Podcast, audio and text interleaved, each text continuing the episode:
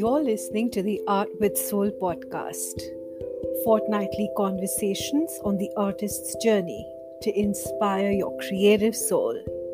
And I'm your host, Shinjini. Welcome back. I've been thinking about the art process, or rather about the trajectory that we as artists often take with our work. Many of us tend to experiment quite a bit with the mediums that we use and the subjects that we paint. In my own journey, I've gone from collage to painting mainly with acrylics to mixing up a variety of mediums. The subjects that I explore also keep evolving and changing. These days, I've been taking a deep dive into abstracts, which has been really interesting and also quite a big step out of my comfort zone. All of this exploration is an important part on the artist's journey because it is what helps us to improve as artists. But it also sometimes tends to get us a bit stuck. We can look at the explosion of art supplies and paints that we have and just not know where to start, you know? the choices in terms of tools and materials, even the brands uh, of art supplies that are available on the market, and then decisions that we need to make. Um, you know, like what do we want to paint next? All of that can be quite overwhelming sometimes. A large part of the problem stems, I think, from decision fatigue. I thought that I would explore this from the perspective of our art practice, from the sometimes performative aspect of the things that we choose to spend our time and attention on, and also from the perspective of buying and often hoarding art supplies, of which I am guilty. Of course, decision fatigue isn't something that we experience just in our art practice. We suffer from it in almost every sphere of life. And often that is why if we come to our art, like I'm I know that a lot of us do come to our art practice at the end of the day by that time, we've already been faced with so many choices that we've had to make that it becomes really difficult to start making choices on the painting table again. There's just so many choices that we need to make every day, right? From a visit to the grocery store to the demands on our time and attention and then when we come on the art table we just want to play and unwind at the end of the day, we again need to decide uh, what kind of color palette are we going to choose? Will we work on a journal or canvas?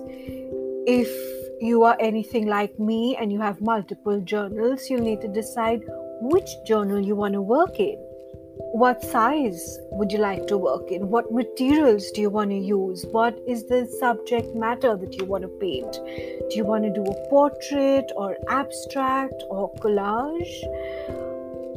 The choices and decisions sometimes really do get the better of us. Often, in such cases, we tend to look for inspiration towards our favorite artists on Instagram, or we look through some of the wonderful art that's there on Pinterest. And again, there's that whole variety of art and all of that beautiful art that everybody creates.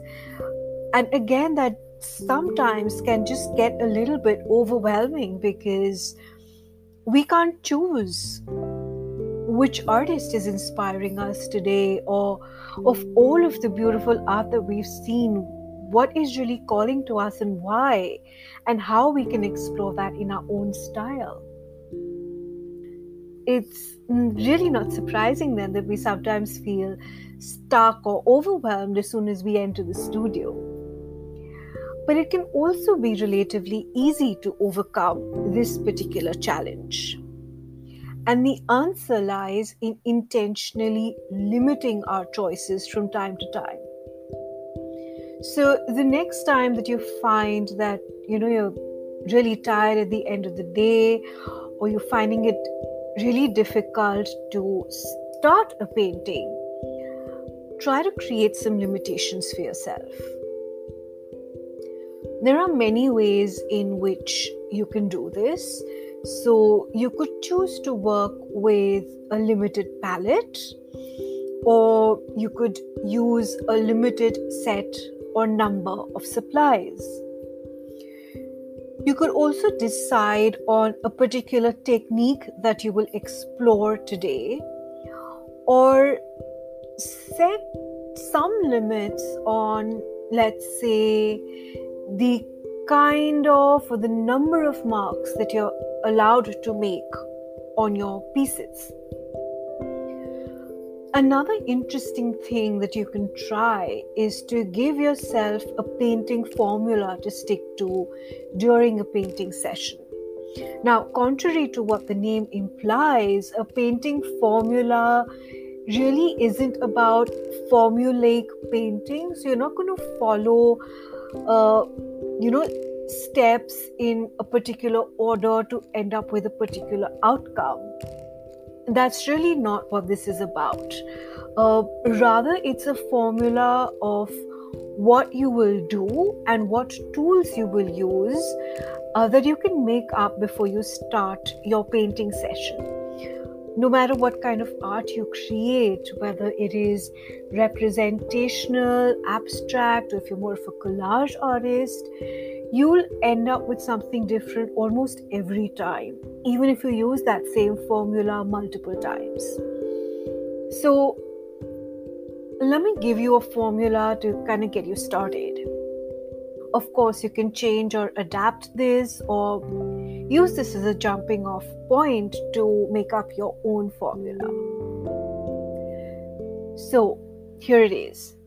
Make three marks with a paintbrush, add one shape, use a charcoal pencil, use one stencil in three places. Cover something up, make some marks with your fingers. Then stand back and see what you've got. If needed, do any two things to finish the painting. So that's your formula. And you don't have to follow it in any kind of sequence. So you don't have to first make three marks with a paintbrush, then add a shape, and then use a charcoal pencil. You can do this in any order that you want. You also don't have to make three marks with a paintbrush at the same time. So you can make one mark, then you can decide to bring in a stencil, then you can maybe put in a shape, then you can come in with your second mark with the paintbrush. So you can play around with this formula. It's very flexible, but it's also very limited. And when you have that limitation, choosing what to do next becomes relatively easy. It can also help you to slow down, especially if you're a really fast painter. It can help you to slow down and really think through your steps, which might be an interesting change if you're somebody like me who paints fast and loose and intuitively. And you can also do this fast and loose and intuitively. You just know that, okay, these are the choices that you have, and you'll just do one of these with your painting. So it's, it's quite an interesting way to create some pages while taking the pressure off yourself.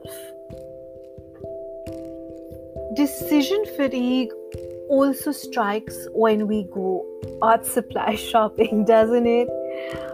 There's such a huge variety of supplies that are available in the market, and it's absolutely awesome that we have access to so many tools and that there's just so much of innovation in the materials that are available to us. But it can also be really overwhelming. Right from deciding on what brands to work with to choosing between all of the different mark making tools, for example. There are just so many kinds of pastels, for example.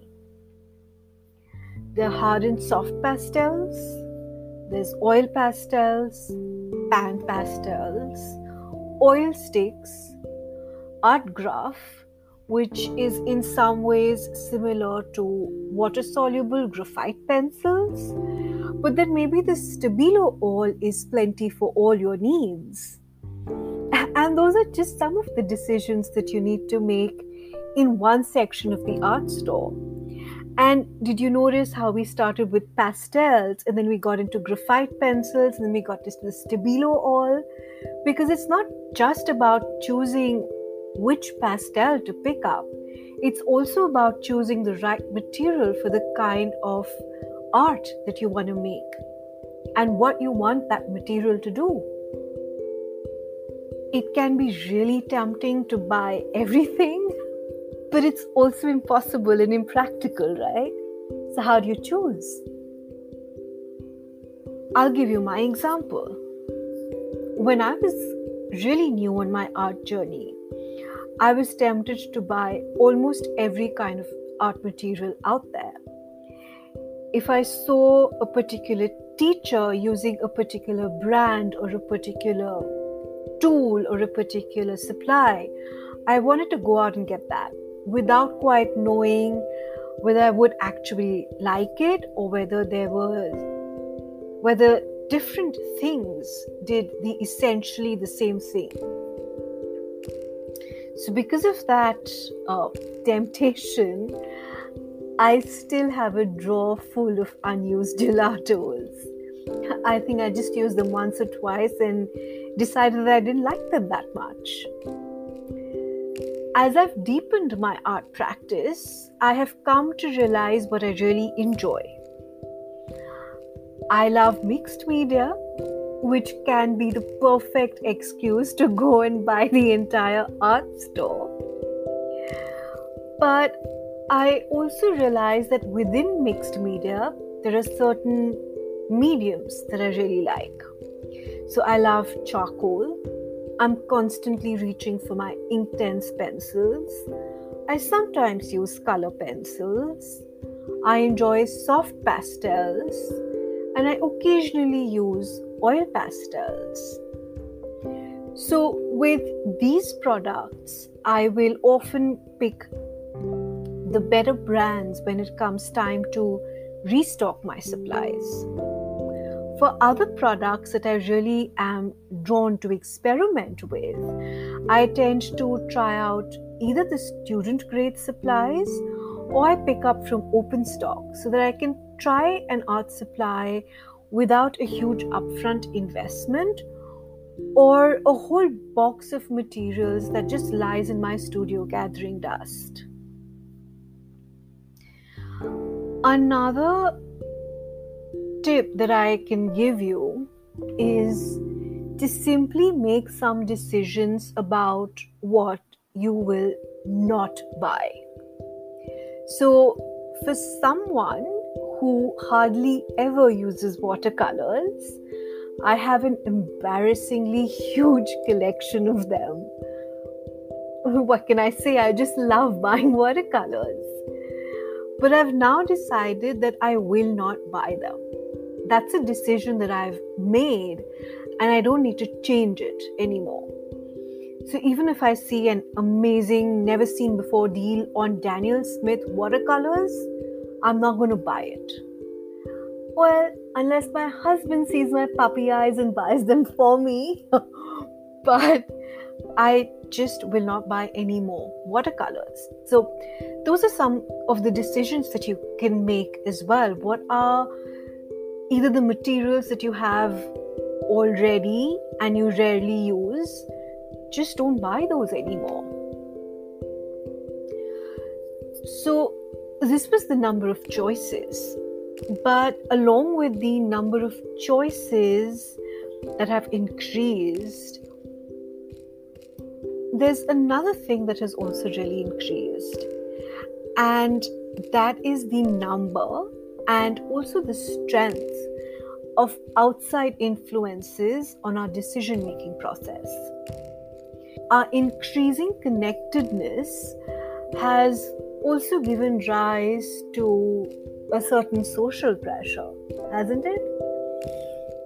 It's almost like it's the done thing to follow a certain trend one that I have been noticing and questioning since a really long time is the rise in hustle culture, where you tend to, where the things that you tend to focus on have a certain performative aspect to them. You'll see people oming it out on the cushion because it helps them to focus. We hit the gym because it makes us more productive. We make more art because we need to produce. There's nothing wrong with any of these meditation, exercise, art. They're all important. But why are we doing them? What happened to meditating just to relax at the end of a long day? To going for a walk to feel our legs pumping blood into our heart. To create art for the joy of it. That's just something to notice. Why are you doing what you are doing? Is it performative? Are you trying to prove a point to someone? When you can untangle that, you will suddenly open up your creativity and also your capacity for rest and leisure, both of which are super important, don't you think? In fact, if you find it difficult to rest, you may want to listen to one of the previous episodes. I think it was episode 17, which was a creative pep talk on rest. I'll leave the link to that episode along with a few other resources in the show notes on my website, which you can find on moderngypsy.in slash podcasts. But noticing why you're doing what you're doing and if it's really performative, it takes a certain number of very unconscious decisions to keep us performing when we don't want to perform. And that is something that you will notice that once you sit down and question why you're doing something, question your motive and question if you're doing it for the right reasons and if you really even want to do it anymore. All of those decisions that have been kind of working from your unconscious they will suddenly open up. You know, that entire space will open up once you realize that you've been doing it for the wrong reasons. When you release that pressure to perform, your energy and your creativity just opens up. or at least that's what I've noticed. Thank you for tuning into the Art with Soul podcast. If you enjoyed the episode, do share it with your creative friends or maybe share it via Instagram stories. Don't forget to tag me there at moderngypsy.in and you can also DM me on Instagram if you have any questions on art or on the creative journey that you would like me to address on a future episode. Until next time, take care and keep creating.